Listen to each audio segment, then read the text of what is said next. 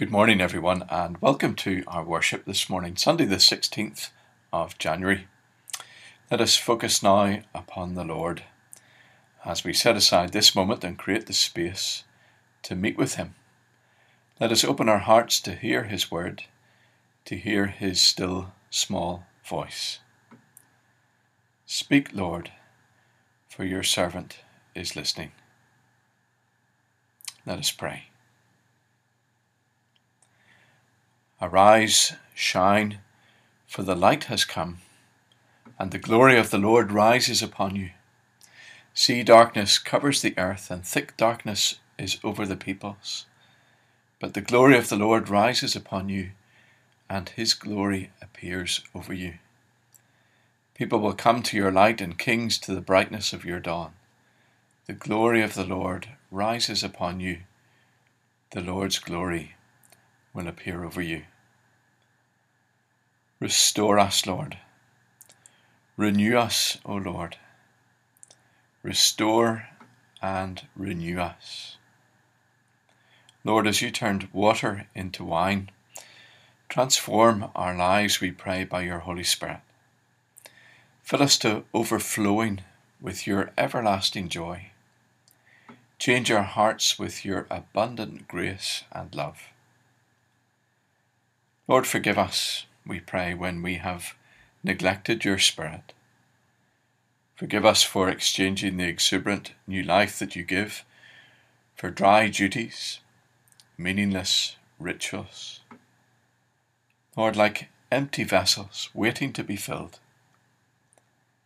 we pray that you would revive us today. Restore unto us the joy of your salvation. Forgive us, Lord, when we failed to listen to you, and instead we've listened to the many voices of the world around us and followed its dictates and directions. Lord, we failed to, to live as salt and light, uh, the salt of the earth. We failed to preserve it and dispel its darkness. Lord, have mercy upon us, we pray. Forgive our neglect and our confusion of heart. Cleanse us, we pray, with the blood which you shed for us at Calvary. Forgive us, Lord. Restore and renew us. Through Jesus Christ, the King of kings and Lord of lords, who taught us to pray. Our Father, who art in heaven, hallowed be thy name. Thy kingdom come, thy will be done on earth as it is in heaven. Give us this day our daily bread, and forgive us our trespasses, as we forgive those who trespass against us. And lead us not into temptation, but deliver us from evil. For thine is the kingdom, the power, and the glory, for ever and ever. Amen. Our Bible reading today is taken from the Gospel of John John chapter 2 and verses 1 to 11. Let us hear the word of God. On the third day, a wedding took place at Cana in Galilee. Jesus' mother was there, and Jesus and his disciples had also been invited to the wedding. When the wine was gone, Jesus' mother said to him, They have no more wine. Woman, why do you involve me? Jesus replied, My hour has not yet come. His mother said to the servants, Do whatever he tells you. Nearby stood six stone water jars, the kind used by the Jews for ceremonial washing, each holding from twenty to thirty gallons. Jesus said to the servants, Fill the jars with water. So they filled them to the brim. Then he told them, Now draw some out and take it to the master of the banquet. They did so, and the master of the banquet tasted the water that had been turned into wine. He did not realize where it had come from, though the servants who had drawn the water knew. Then he called the bridegroom aside and said, Everyone brings out the choice wine first, and then the cheaper wine after the guests have had too much to drink but you have saved the best until now. What Jesus did here in Cana of Galilee was the first of the signs through which he revealed his glory, and his disciples believed him. And may God bless to us this reading of his word. This week we've heard an awful lot about parties. The parties in number 10 Downing Street when the rest of us were bound by lockdown rules, parties that were so wholly inappropriate for the circumstances we were in back then, when so many of us couldn't even see our loved ones.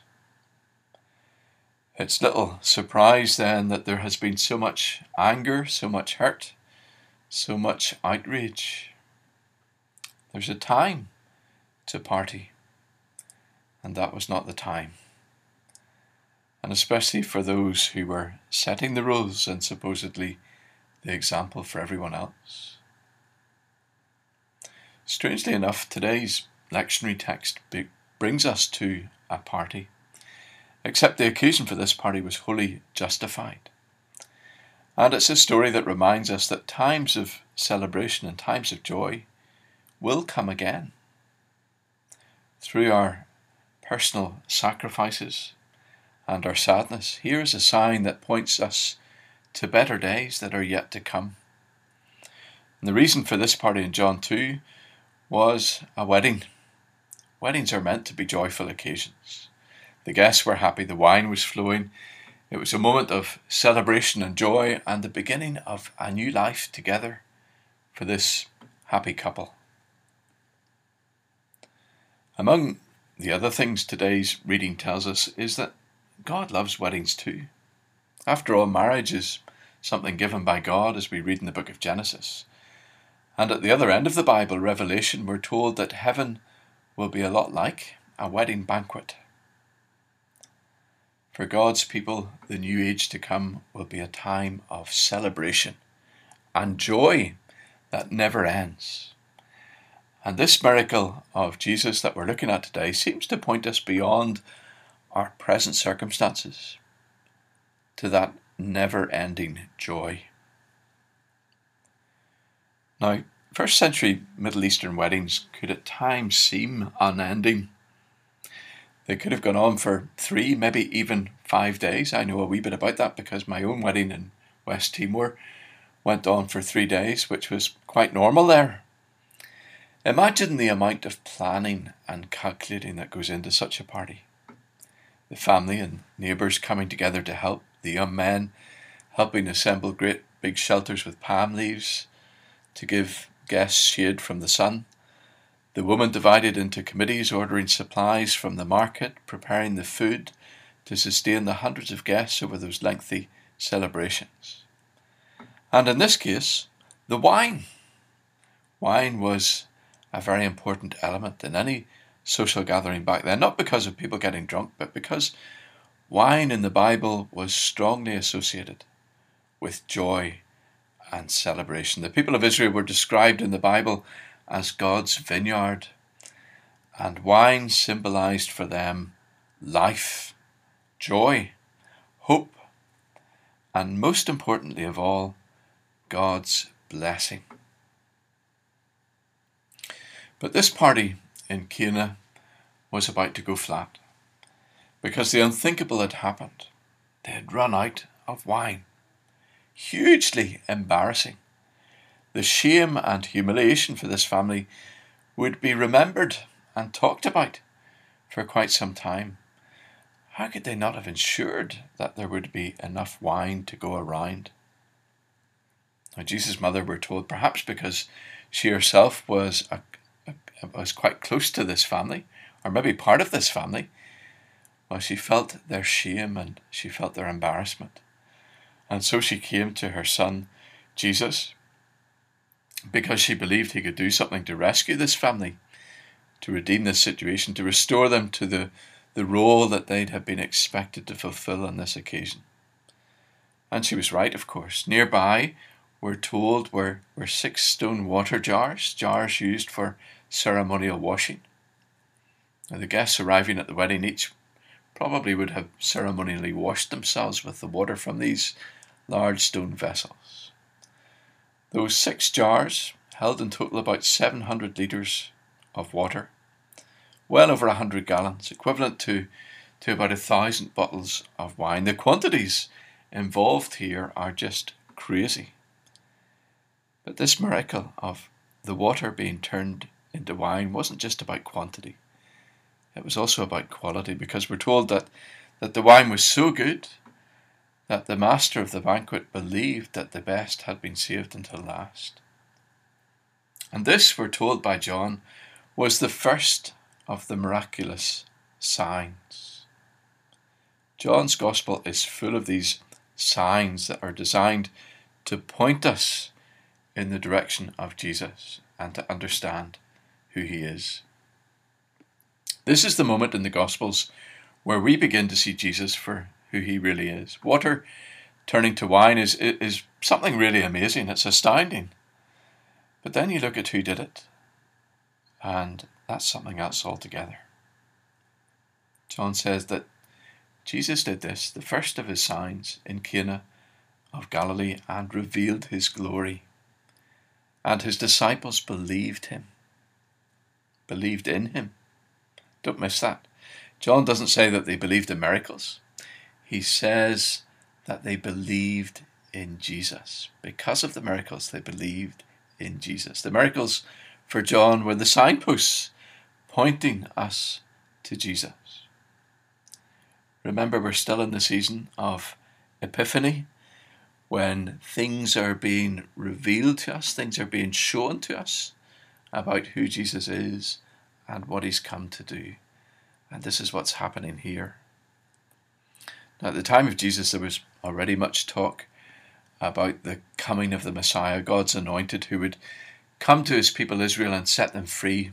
Not everybody believed, of course, and not everybody believed it the same way, but some of the rumours about this Messiah were that when he came, he would usher in a new age, and some of the characteristics of this age would include things like unprecedented abundance and joy. Listen to this passage from Isaiah 25. The Lord will destroy the shroud that enfolds all peoples. He will swallow up death forever and wipe away the tears from all faces. On this mountain he will make for all peoples a feast of rich food, a feast of well aged wines, the best of meats and the finest of wines. And listen to this one from Jeremiah 31. They will come and shout for joy on the heights of Zion. They will rejoice in the bounty of the Lord. The grain, the new wine, and the oil, the young of the flocks and herds, they will be like a well watered garden, and they will sorrow no more. When the Messiah comes to usher in his kingdom, there's going to be plenty. There's going to be joy. There's going to be celebration.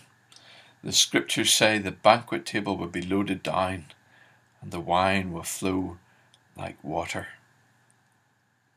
Jesus, by turning plain water into abundant supplies of the finest wine, was giving us the first of his signs, pointing us to who he is, the long awaited Messiah who comes to restore joy to God's people and blessing in abundance. He was going to come and he was going to turn their sorrow into rejoicing. He was going to remove their shame, to restore them to be the joyful people that God had called them to be in relationship with Him, to be a blessing to all the people of the world. So, by turning water into wine, Jesus was giving his disciples a giant sign that he was this long promised King. Jesus Christ is the King sent by God the Father to bring abundant blessings to his people, the King whose rule would last forever. But this sign goes deeper still. It points to something else that the Messiah had come to do. John introduces this event with the words, on the third day. Now, there's no reason for him to do that unless he's making a point, and the point would seem to be to remind us of Jesus' death and his resurrection on the third day. The ceremonial vessels for, for washing transformed by being given another, better purpose remind us of his death on the cross, his blood shed for us that makes us permanently clean. Those huge jars for ceremonial washing are now obsolete. God in Jesus has replaced all of that with something much, much better, something that brings us great delight. Jesus fills us with the new, rich, and abundant life in His Spirit. Jesus' ability to turn water into wine was truly amazing. But John doesn't tell us this story just to amaze us or to, to entertain us. This is a sign with a purpose. And its purpose is to show us Jesus' glory, to show us that he is God's Son and God's Messiah King. Signs are there to be followed. Um, like any sign, we can choose to ignore them or we can choose to, to follow them. And we read that as for Jesus' disciples, well, they followed the sign. They couldn't ignore what they'd seen, and they followed the sign and they put their faith in him. They believed Jesus had come from God to be their king. They believed that he was the one who could bring them God's blessings and deep joy without end. They believed that Jesus was somebody they could trust. And in him, just like the plain water in those jars was transformed into the best of wines, so too their lives were transformed to become a source of God's blessing to the peoples of the world. What about for us? Does the sign in today's reading create or strengthen faith in us? Does it make us want to be his disciple? I think in many areas of our lives at this time, and not least in our churches, in our congregations, we feel to some degree that the party has been put on hold, or even that it's come to an abrupt end. It's a funny time, it's a strange time for our churches. We've, we've never been here before. And we maybe feel a little bit weakened, perhaps even humiliated. We are a church in desperate need of renewal. Could this be the moment for Jesus to surprise us? and to delight us by turning water into wine. Here he is bringing life and transformation to ceremonial worship of the Jews. Maybe in our own lives and families, we feel that we need that kind of renewal. We need hope at a time when we've run dry, and we long for Jesus to transform the plain water of empty outward religious ritual into something altogether different, something living, something vibrant, something full of joy. God's abundant grace, His Holy Spirit, bringing us new life, restoring us to the purpose and the vocation that He's given us to be a blessing to the people of the world, to be a light to them.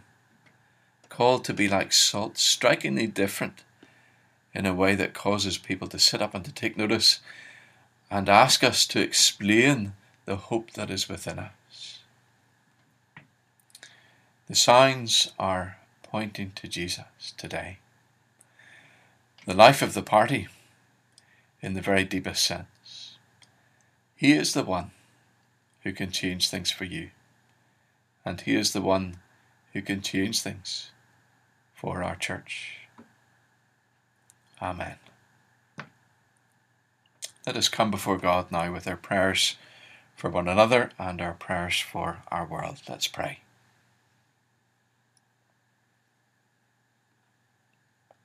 Lord, we pray for our churches at this time across our city, across our land, and across our world.